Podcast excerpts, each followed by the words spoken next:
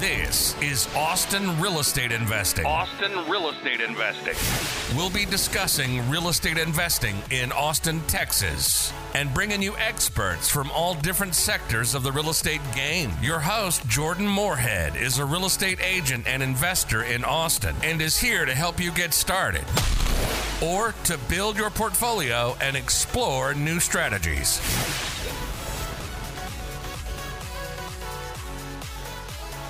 Hi, this is Jordan Moorhead, and this is the Austin Real Estate Investing Podcast. Today we have Karina and Levi Seidel, who are going to come on and tell us all about their experience with small multifamily in Austin, doing some flips, doing some STR in Austin, and how they've structured all that with partnerships and working together. Hey, how are you guys doing? Hey, Jordan. Hey. Doing well. Thank you for having us. Yeah, thank you so much for coming on. I know uh I think we've been talking for a few years on BiggerPockets and like at meetups around town here. Um yeah. but I know you guys have been working hard on on real estate here in Austin. Yeah. No, believe it or not, but uh, you were actually our, I believe, very, very first broker that we met when we um, moved to Austin. So I still remember we met at the Starbucks. You were Yeah. Very knowledgeable, knew a Oh, lot about- about Austin 2 years ago, right? two, yeah, about two years ago. That's awesome. Probably So, 2020. Yeah. Yeah. yeah, you guys have done a lot in 2 years. That's awesome. Um Yeah. before we dive too much into that, I'm going to get the most important question we ask here out of the way. What's your favorite restaurant in Austin? Uh, so I actually still do, didn't find the one I absolutely love, but with that said, I do have a a cocktail bar I really like. Um, cool. It's called um, Tipsy Alchemist. Alchemist. Yeah, Tipsy yeah, um, yeah, really, really good place, really good atmosphere, and uh, but yeah, still looking for a restaurant. Um, Yeah. I'd say mine's probably like a cop out answer, uh, but I really like wings. And so I'm going to go with like Wingstop or Buffalo Wild Wings just Oh, because I really like wings. I I'm always mango habanero, always all flats. So it's a, a, a, cheat of an answer, but that's what I'll go with. No, Wingstop's got good wings. I like the uh, the lemon pepper wings they have there are really good. Uh, that's a good one for me too. I try to like I try to watch the carbs and eating wings. You're no carbs. You're good to go. Yeah. Well, that's what I'll use as my justification moving forward. I'll take it. Yeah, we can take it. So, you know, I know you guys are are working hard with uh, small multifamily, the value add stuff here in the Austin area and other areas too. Could you talk more about that and tell us why you chose to start with small multifamily value add? Yeah, I'd say that the the reason why we started with small multifamily uh, was just because when we initially started out looking at real estate and uh, investing in real estate, we had saw there was a lot of different places you could go, a lot of different places you could invest, and small multifamily seemed like a good starting point for us. Mhm. Uh, we kind of skipped over the single family because we were looking for something that had cash flow.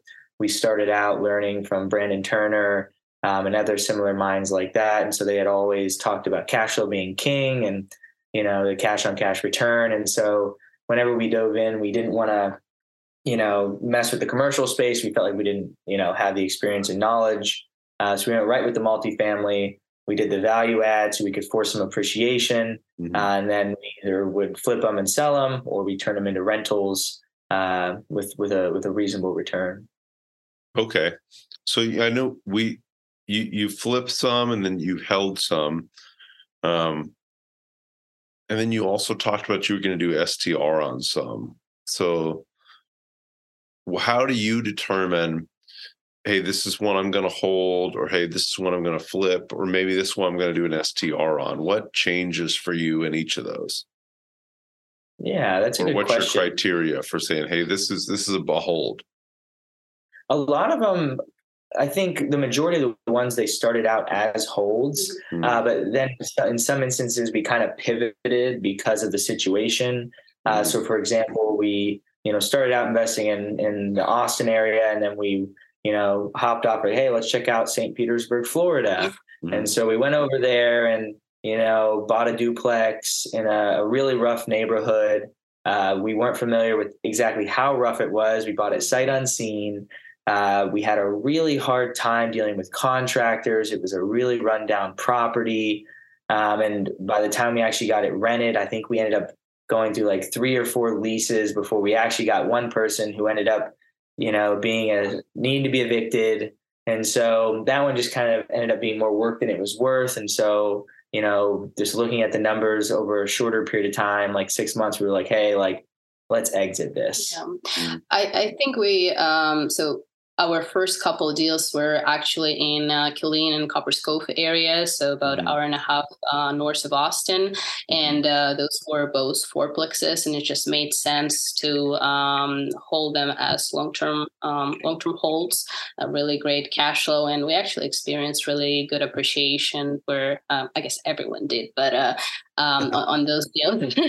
Um, but um, we did, um, I guess, two flips in Austin area. Actually, one of them we wish we kept. It was in Round Rock. Was also a duplex that uh, we renovated. We did a condo conversion. That's where you you know divide a duplex into two separate condos, and we sold them separately to get a, a higher ARV.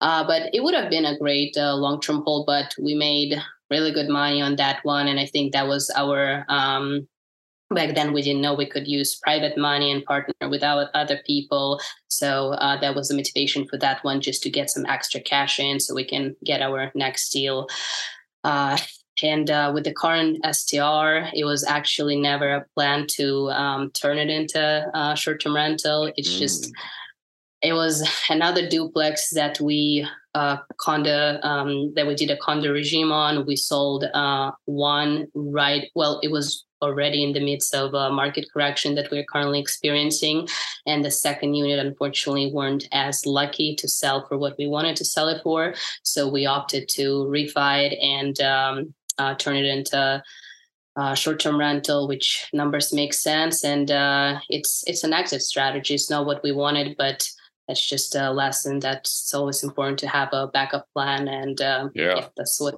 we're doing.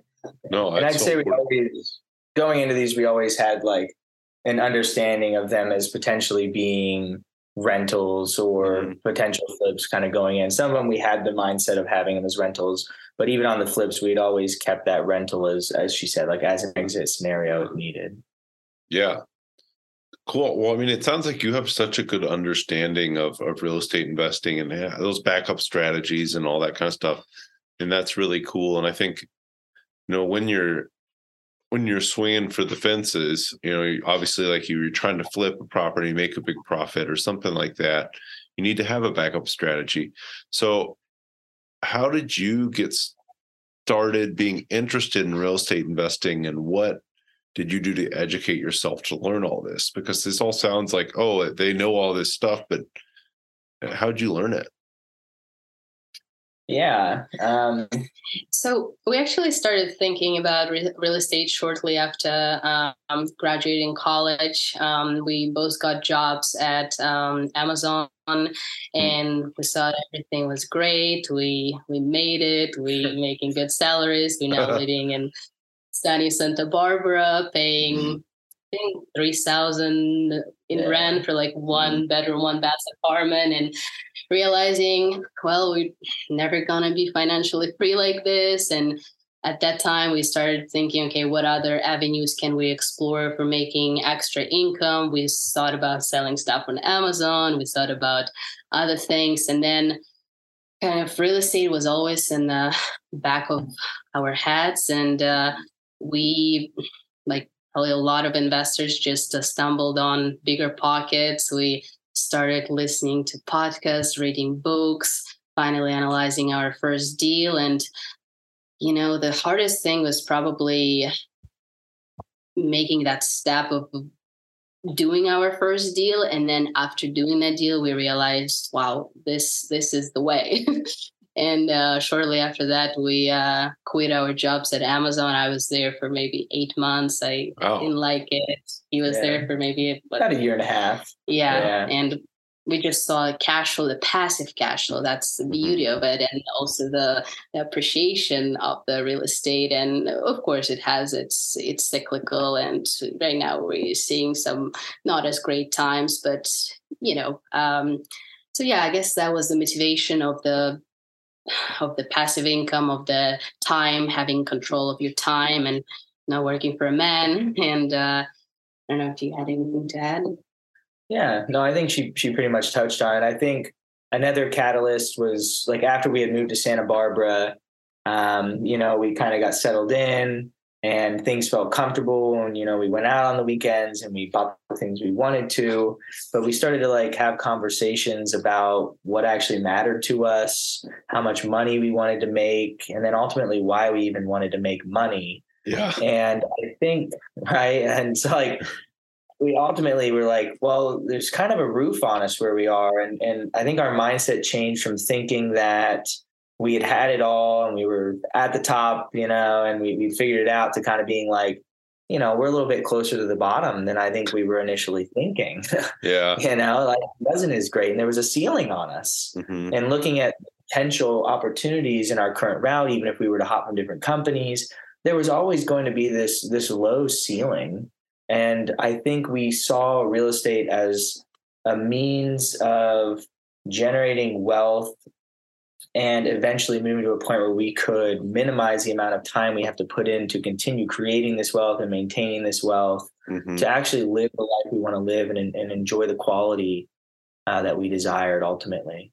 No, I love that. You know, you talked about ceiling. Like you, your ceiling only goes up at the rate that you get promoted or get a raise at work too. Where in real estate, you can jump up levels overnight. You don't have to climb the stairs. You can go five levels up overnight and just say, "Oh, I'm doing this now." Like you know, we talked about uh, residential to commercial. You know, you can go from one unit or even single family to fourplex. You know, you're buying one unit at a time. You say, "I'm going to buy fourplexes now."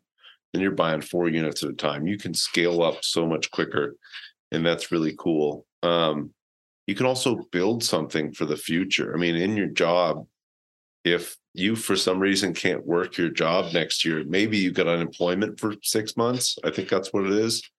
But after that, you're out of luck. You know, what are you going to do? Or if you buy a rental property, as long as you maintain that rental property and take care of it and manage it, you've got it forever. So Yeah, Yeah. That's completely a- agree. cool way. Yeah, that's definitely one of like the freedoms as well. I mean, even like with like our first couple of deals, like I think we've already reached a point where like you know we're making some passive income, and we, we certainly haven't reached the quality of life we want. But like even at our current income, if we were to you know be unable to work, like we would never you know be have to go back to a nine to five or to some kind of mm-hmm. corporate job.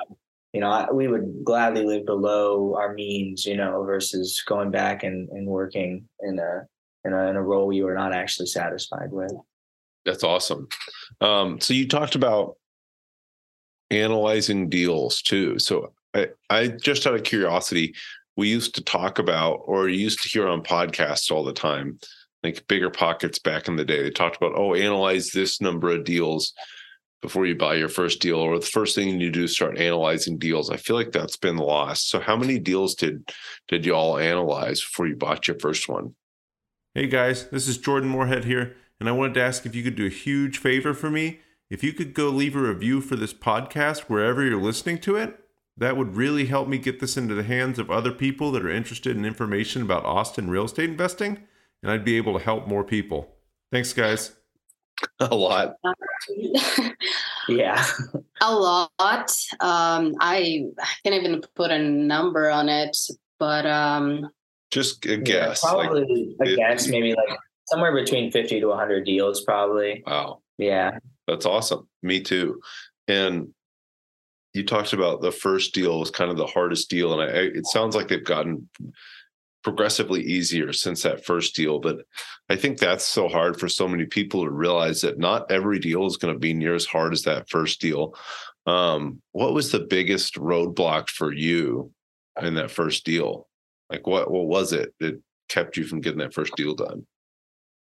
I think what made it hard, not the deal itself. The deal itself actually went pretty smoothly because we found a great contractor, we found a great realtor, we we, we had a good team behind us. You know, what Mhm. made deal hard is just making that first step of like, okay, we're doing it. We analyzed enough deals, we listened to enough podcasts, we read enough books, like we just gotta do it. And I think that's the hardest step you can take, but it's the most important step you will make in your real estate career. It's just starting.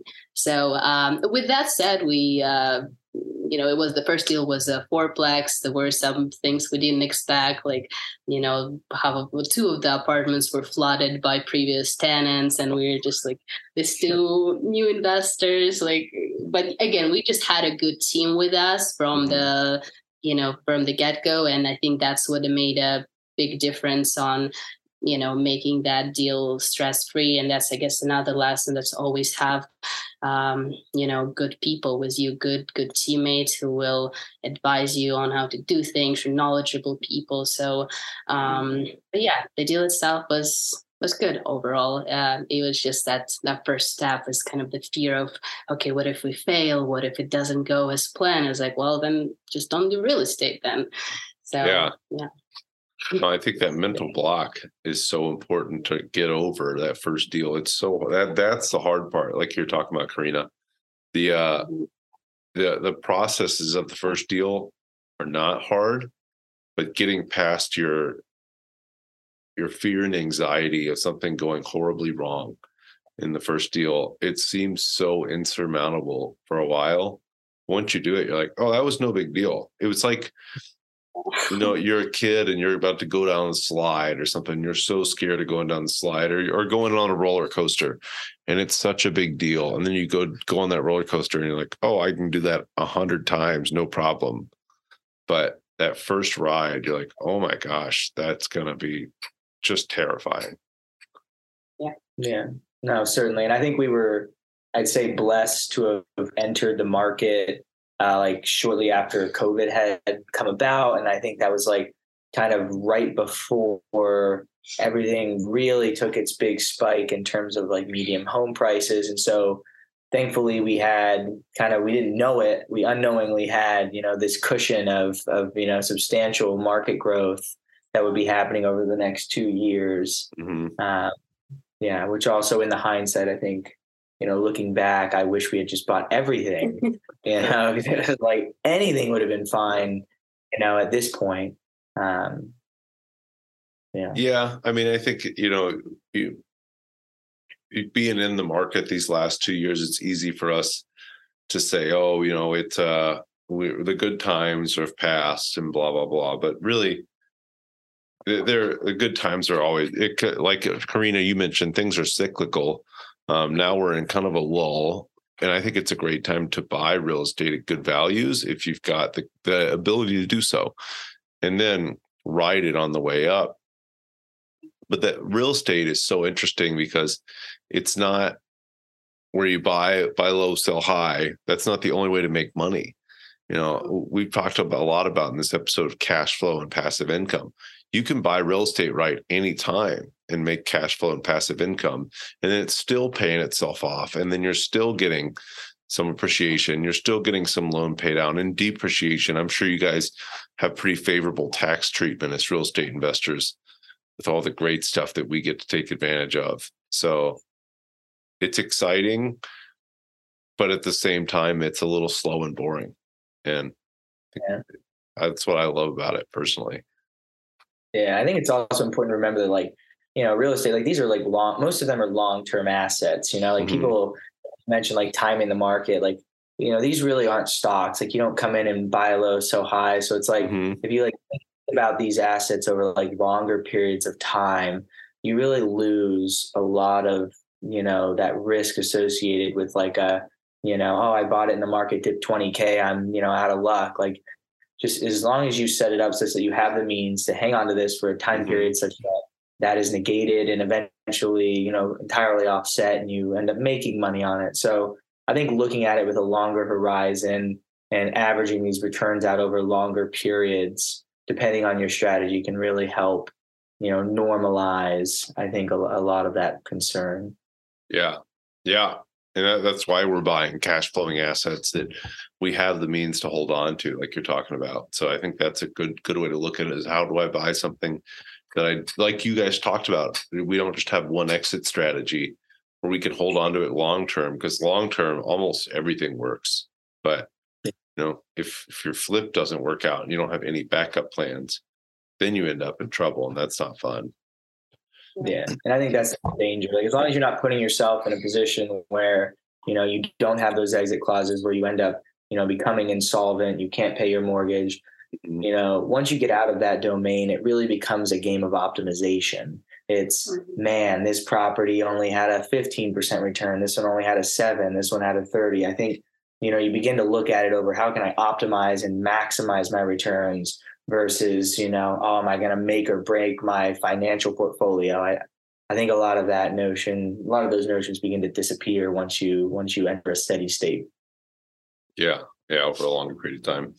Um, can can we talk about any mistakes you've made? So I like to to help our listeners understand what not to do, and I think that's so important. So for me, I, I always go back to due diligence, making sure I do the right due diligence, and making sure I I have the right partners, things like that. But can you tell our listeners about a, a mistake you've made, or what the biggest mistake you've made is? Yeah, I think I'll just start with the the lesson and then turn into a mistake. But um, for us, it's it was know what you were doing and know when you don't know what you are doing. And what I mean by this is, for example, if you want to flip a house, you Mhm. need to first read five books on house flipping, listen to 100 podcasts, and most importantly, talk to people who flipped 100 houses or just flipped on the scale. Mhm. And uh, with us, it was pretty. We we learned it the hard way on one of our flips, one of our bigger flips, that was a little different from the previous flips with, that we made in in a way that it was. Uh, it was more complex. It involved working with the city, working with engineers, architects.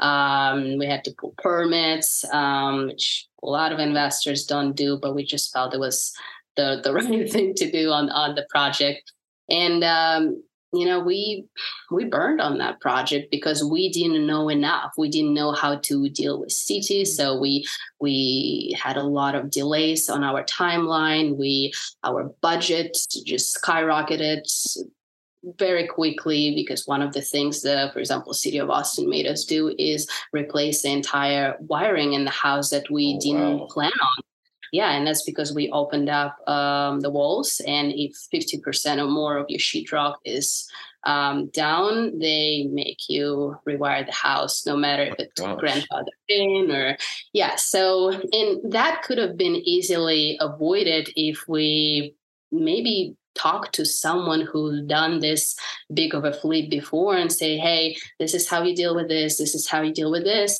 or even you know, I, I was before I was a little scared of going into partnerships and partnering with strangers, but now I realize that this is actually a really good strategy of partnering with someone more knowledgeable, someone who can really bring value. And I oftentimes, like especially with newer investors, you know, it's you can offer a small, um, you can take a smaller share in exchange of just learning, learning and avoiding doing bad deals because in real estate, unfortunately, bad deals cost money and sometimes it costs a lot of money. So I guess the biggest yeah the biggest mistake is just not being knowledgeable enough in this you know particular area. And uh, the lesson is you know knowledge should be at the core of your business. And if you don't know how to do something then don't do it.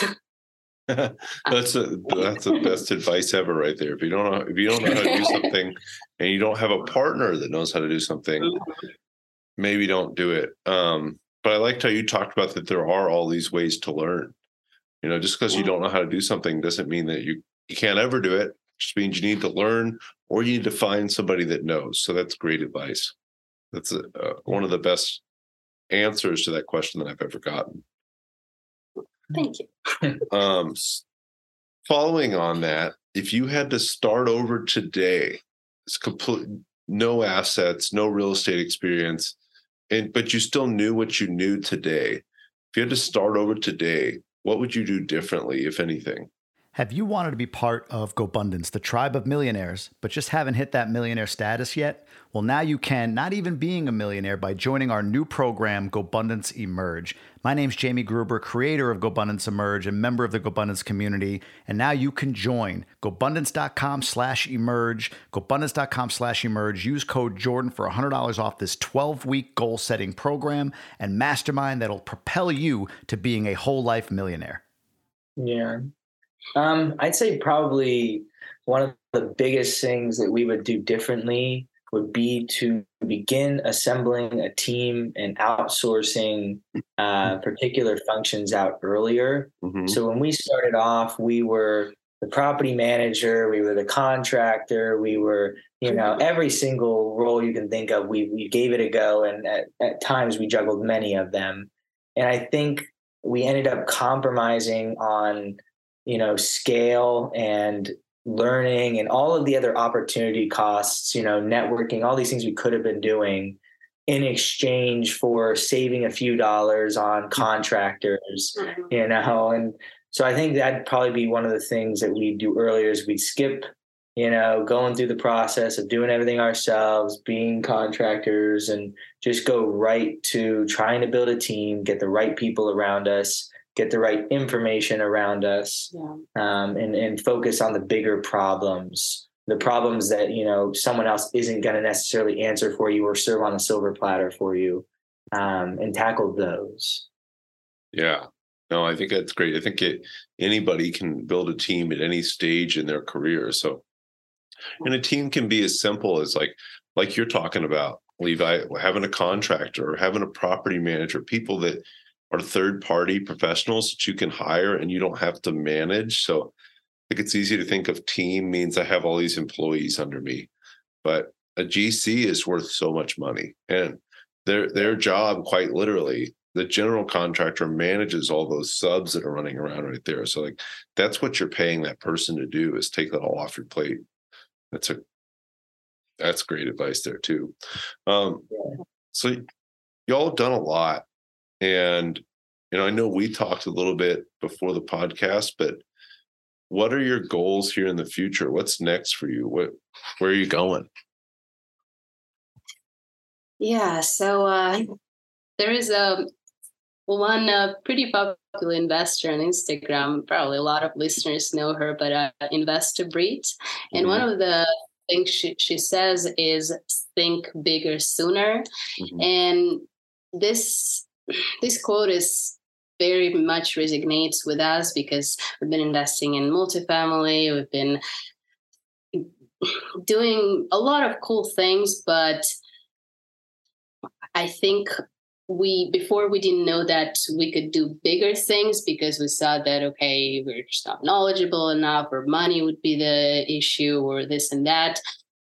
So with that said, we decided to think bigger sooner and uh, move towards commercial real estate. Um, we realized that we're not going to do it on our own.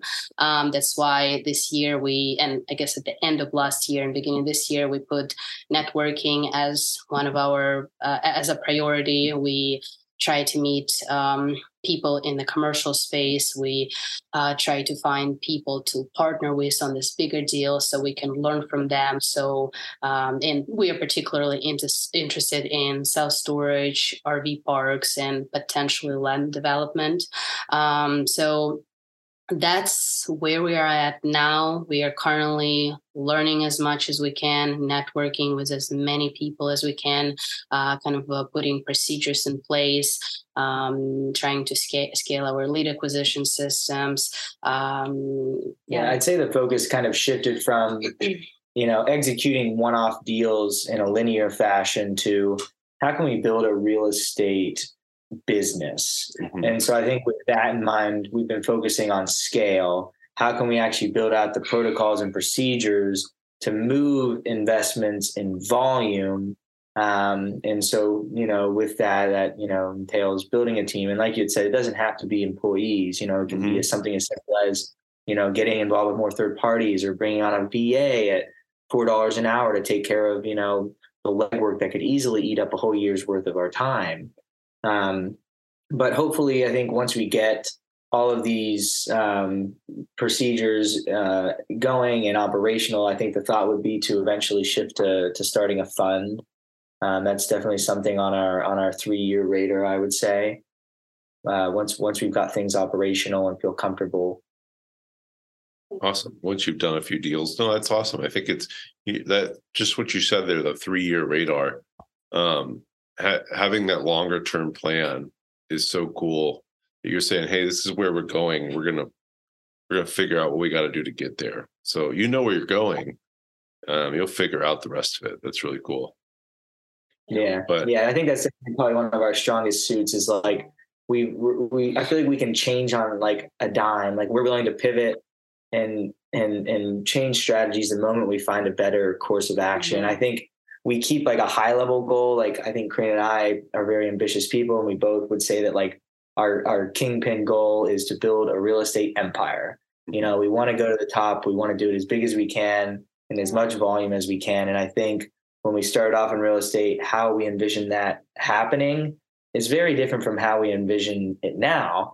And I'm sure that in three years, how we envision it will be entirely different as well as we meet more people, you know, learn about new things when opportunities open up. So we have a plan right now, and and I think we, we we try not to plan too far out because we know that you know in three years we might be like, oh well, this is way better and it'll get us there three times faster. So let's do that.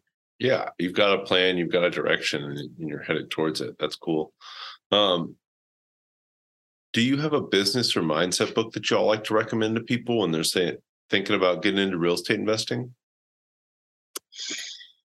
Um, yeah, well, one of the, I guess, first, I would say one of the first books um, I read um, actually wasn't uh, Rich Dad Poor Dad, but it was uh, along similar similar lines also by Robert Kiyosaki, uh, Why Rich Are Getting Richer.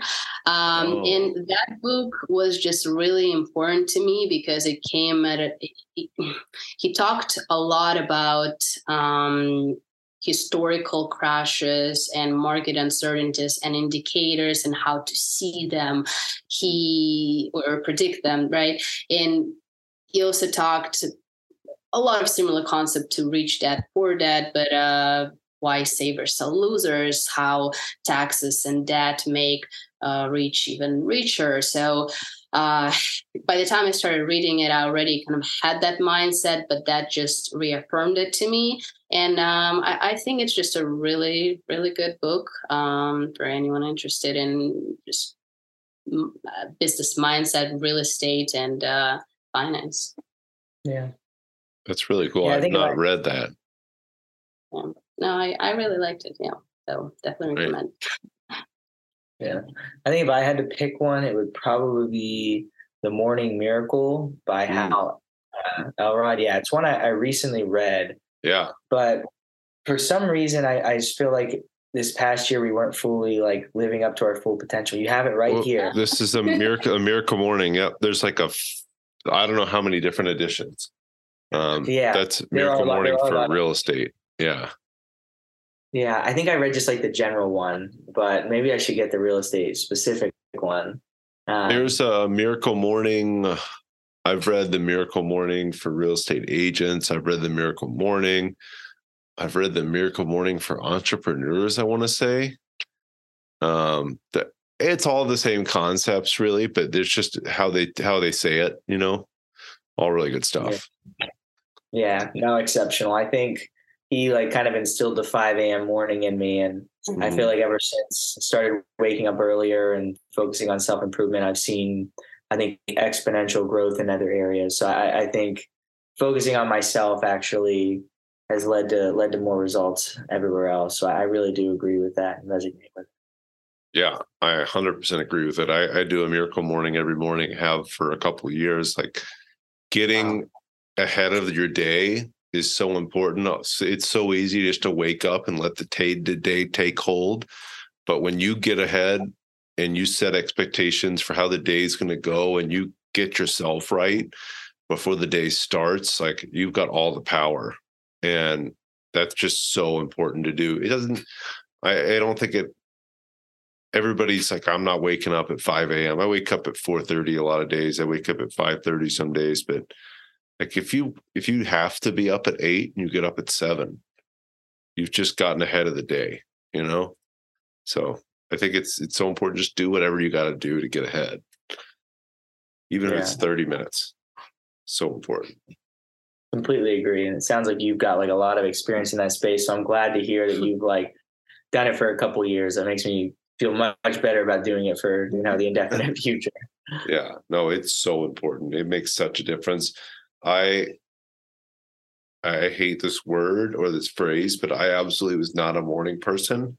Um, I sold my last business because I didn't want to get up in the mornings. I had a personal training business that I ran. I built into a nice little business, and I'm glad I sold it either way. But I sold that business partially because I'm like, you know what? Whenever a trainer calls out, I'm the first one that has to go in and take over that morning shift.